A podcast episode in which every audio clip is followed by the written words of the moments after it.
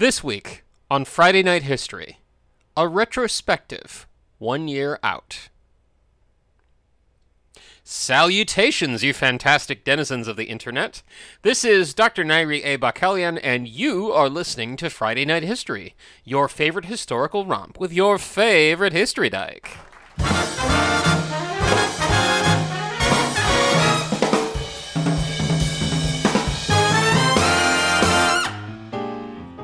Retrospective, one year out. So it's been a year. It has been a year since my first episode of this uh, series as a podcast.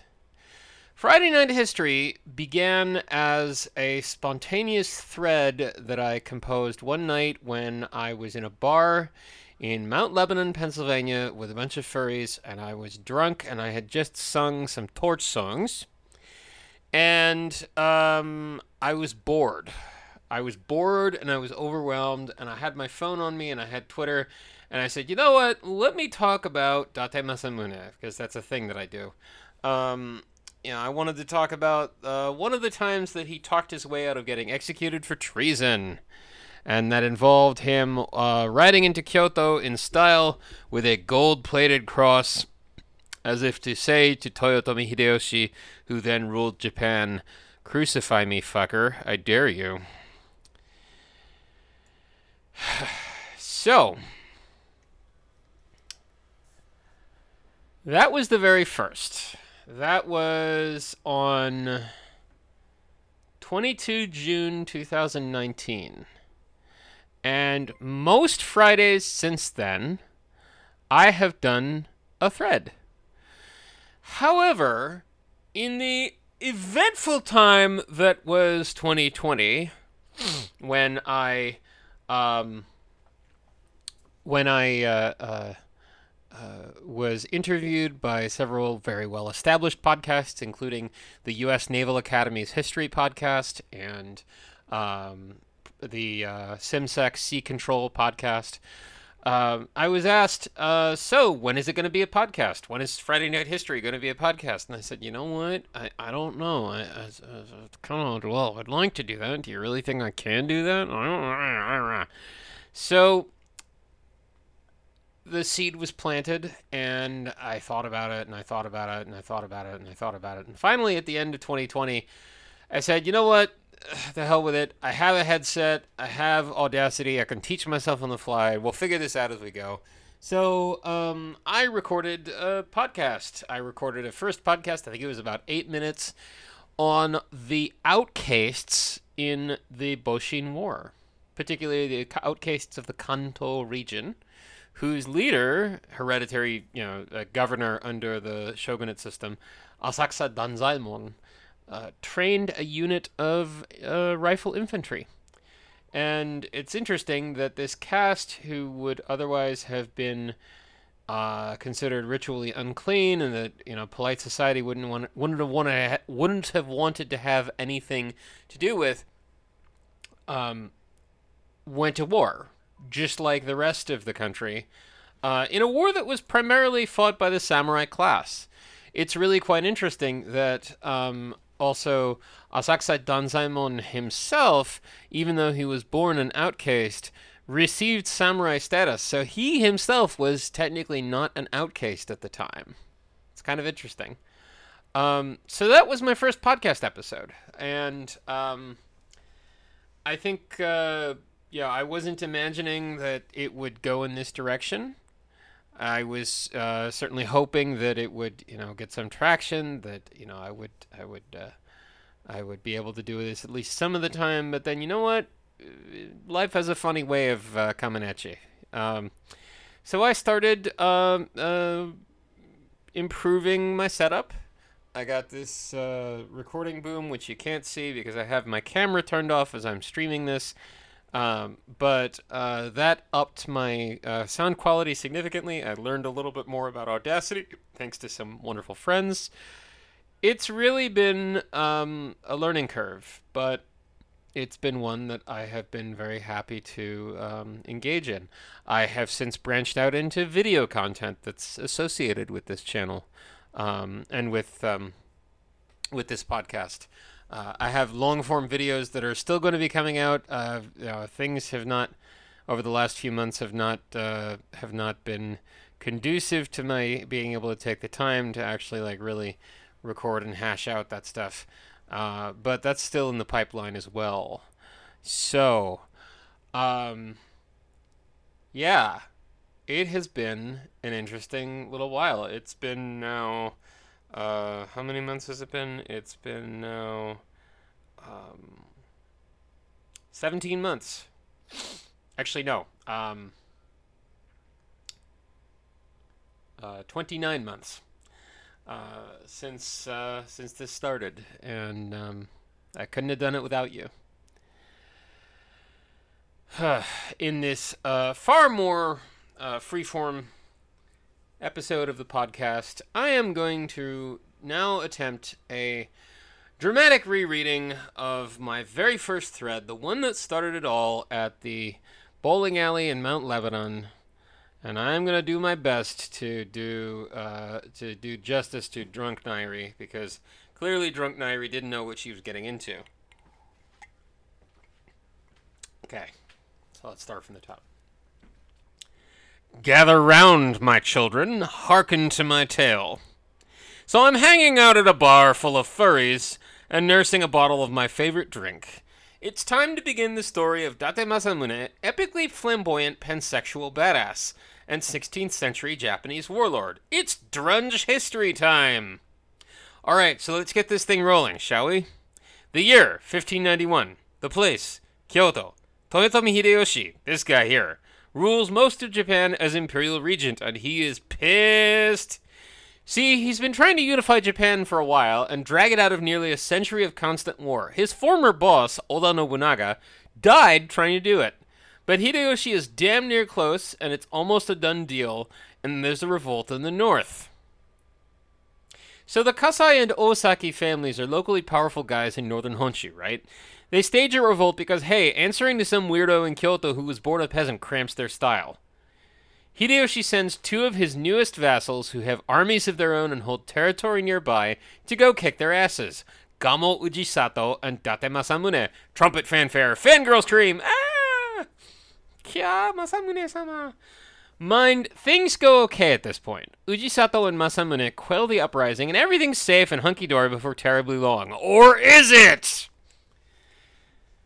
Ujisato heads back to Kyoto and goes to see the boss. Hideyoshi. So, how'd it go? Ujisato. Yeah, dude. Uh, we're fine. Here's the after action reports. Oh, and by the way, Masamune is the one who got this rebellion started in the first place. Hideyoshi. The fuck you say? Ujisato produces a letter as proof.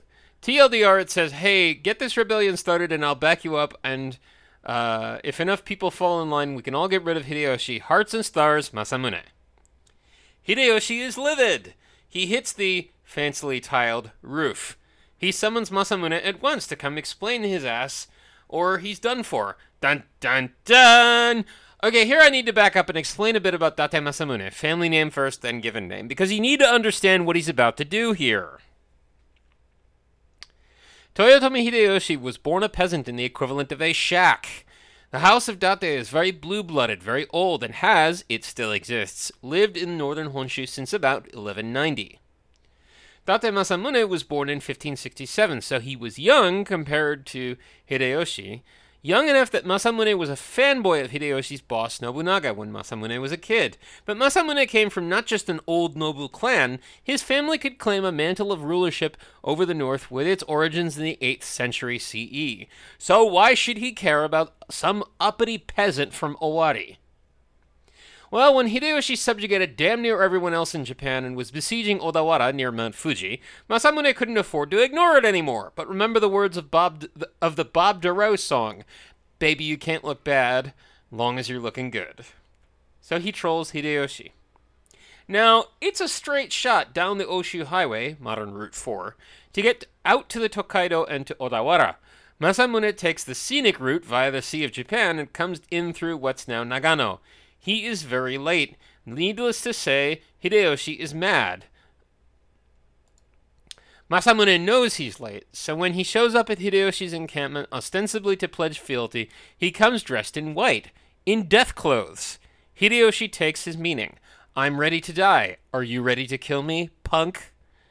Hideyoshi does eventually relent and lets Masamune be his vassal and keep most of his own land. Fast forward to a year later in Kyoto after the Kasai Osaki uprising. The scene, a road in from the east. Ujisato, where is he? Hideyoshi, that fucker better show his ass. Conch shell fanfare. Behold, here cometh the Date army. Hideyoshi squints. Oh, you little shit! Enter Masamune at the head of an armed entourage. Beside him is carried a gold plated, full sized cross.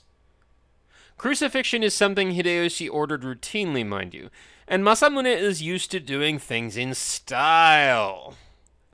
He was flamboyant and fashionable as he was a skilled commander. It isn't for nothing that the name Date became the euphemism for showy, i.e., fabulous, for centuries on. So that morning in Kyoto, he sent another message.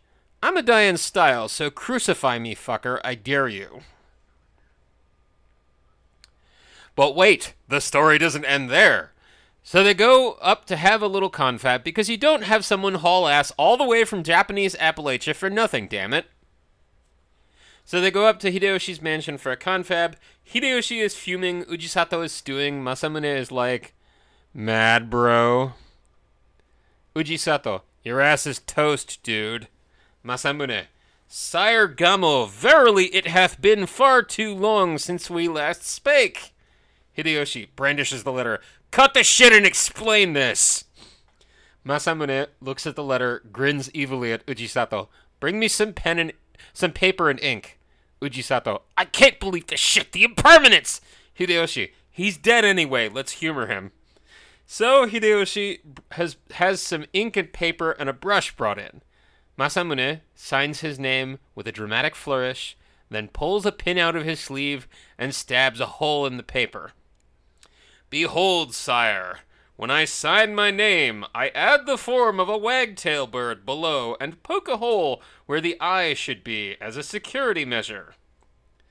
Ujisato spit takes. Masamune, so you see, clearly somebody has it in for me because somebody gave you a fake. The bird in this letter doesn't have the pinhole. An attendant takes the letter back up. Hideyoshi squints intensely at it Masamune smiles beatifically. Hideyoshi roars with laughter. Masamune grins evilly at Ujisato. Hideyoshi, alright, alright, we're good. But no more tricks, kid, or your ass is really toast. They laid down the conditions.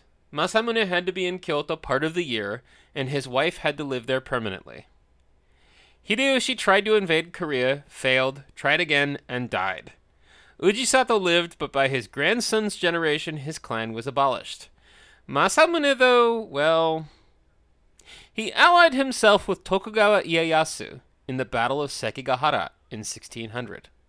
While Ieyasu fought in the central in central Japan, Masamune fought at the Battle of Hasedo in the north, the East Cavalry Field to Ieyasu's Cemetery Ridge. Masamune, who by the way had one eye and was famous at the time as the One-Eyed Dragon, rose to become the fourth wealthiest man in Japan. Did he instigate the Kasai Osaki uprising? Honestly, I think maybe. He had a habit of shaking things up in the north when it suited him. He also knew how to play the system and look styling as he did it, and while driving people of all genders wild with his suaveness and style, so he survived. He founded a castle in 1600. It was a sleepy little village, but it became a capital city. I lived there in 2005. It's called Sendai, as a callback to an ancient place in China. It means the home of the immortals. And yes, the sly asshole lives on. Even in equestrian form on the downtown lampposts, in the city he built and loved. When he was an old man, he wrote a poem. My youth in battle is long past. The world is at peace now, and I've grown old. Since I've been spared, why not enjoy myself? Surely heaven will permit it. Why not indeed?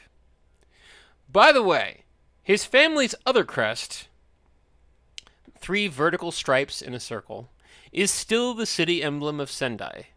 In the words of the Bob Dorough song, which I'm not going to sing because I don't want to get copyright struck, Baby, you can't look bad, long as you're looking good. I'm Nairi, and this has been a Drunge History. The end. So, that is the story of Date Masamune talking his way out of getting executed for treason a second time. And that was my first thread. That was what started this entire madcap adventure. Your favorite romp with your favorite history dyke. And it has been quite a ride. I have covered everything from uh, legal history to the history of the Ainu people to uh, fortifications to theater history to uh, there's one random British guy who did a Leroy Jenkins and brought the uh, Napoleonic Wars into Nagasaki Harbor. Um, I did an episode on an early Japanese roboticist. I did one about a Japanese general of the early 20th century who had what I can only describe as the mustache of destiny. Giant, giant propeller shaped mutton chops. And I am currently in season two of the podcast. I am doing a treatment of uh, Japanese folklore, uh, the hi- historical folklore, um, sort of intersecting the spiritual and supernatural with the historical. And I'm finding that I'm often sort of winding up walking in the spaces that I had already walked while I was actually there. So it's a little bit haunting in a really strangely comforting way. Where I want to take this podcast next is that I want to keep going for the rest of the season uh, with uh, historical folklore. So that will um, continue uh, through the rest of season two. And then beyond that, who knows? I am uh, eager to keep my focus, uh, like generally speaking, on the Tohoku region. Um, you know, not exclusively, but uh, I'd like, you know, of course, to uh, play to my strengths that way. I am uh, also looking forward to doing a little bit more with um, the uh, international aspect, with the um, American connections to Japanese history, particularly in the 19th century. Um, I want to do a little bit more with um, with stuff north of Honshu as well, because uh, Tohoku history is entangled with the history of what we now call Hokkaido, the Sakhalin, and uh, Kuril Islands. Um, you know, it's um, it's uh, it's it's entangled with these issues of empire and language and um, other things. Um, so I'm eager to continue exploring that. And one day, when the border reopens and uh, I have the money to do so, I intend on uh, recording some of these on site. It will be a little while, of course. Uh, I have uh, recording skill to work on until then. And um, and yet, I'm looking forward to it very much when I have the chance to actually be standing on Mount Aoba and recording one of these. Uh, I probably won't be doing it live, but that's okay. Um, I hope you will still enjoy it when the time comes. So, uh, would I want to make this into a book? The answer is yes, but the thing is, um, I am not in a position to be giving that 100% of my attention just yet. However, uh, the more folks sign on, the um, better my uh, ability to afford uh, research material and other things, and um, you know to keep this to keep the lights on and keep all of this going. This is all made possible thanks to all of you who have been listening, reading, subscribing You've been patrons, you've shared forward, you have spread the word. I couldn't have done this without you. So, thank you all. As ever, if you have suggestions or you have requests, uh, send them my way, and I will take them under advisement. I am very eager to hear for hear about um, what you have to say and uh, what you uh, might want to hear from me. Um, and so it is now at the 20 minute mark. This is longer than I usually record for these podcasts. I try to keep them short but not too short, so around 13 to 16 minutes. So thank you for bearing with me. Uh, I really appreciate it. You have made all of this possible, and it means world to me to be able to keep bringing historical education to the masses in a fun, often irreverent, but hopefully uh, memorable way. I'm Nairi, and this has been Friday Night History. Now, questions?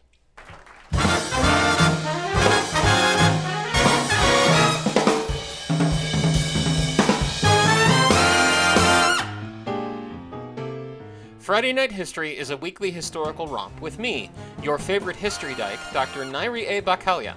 Our theme is Buga Blue, written by Craig Friedrich, performed by the U.S. Army Blues, and available royalty-free at pixabay.com slash music. This and more is made possible by listeners like you. To support Friday Night History and the rest of my work, sign up today at patreon.com slash riversidewings or subscribe at twitch.tv slash riversidewings and catch gaming, historical banter, and episode recordings. You can find my audio fiction and other short work for sale at riversidewings.itch.io and check out my novel at bit.ly slash greydawn ebook. That's all for this week of Friday Night History. Next week, Dance and the Gods, an historical introduction to Miwaryu, a sacred dance tradition in northern Honshu.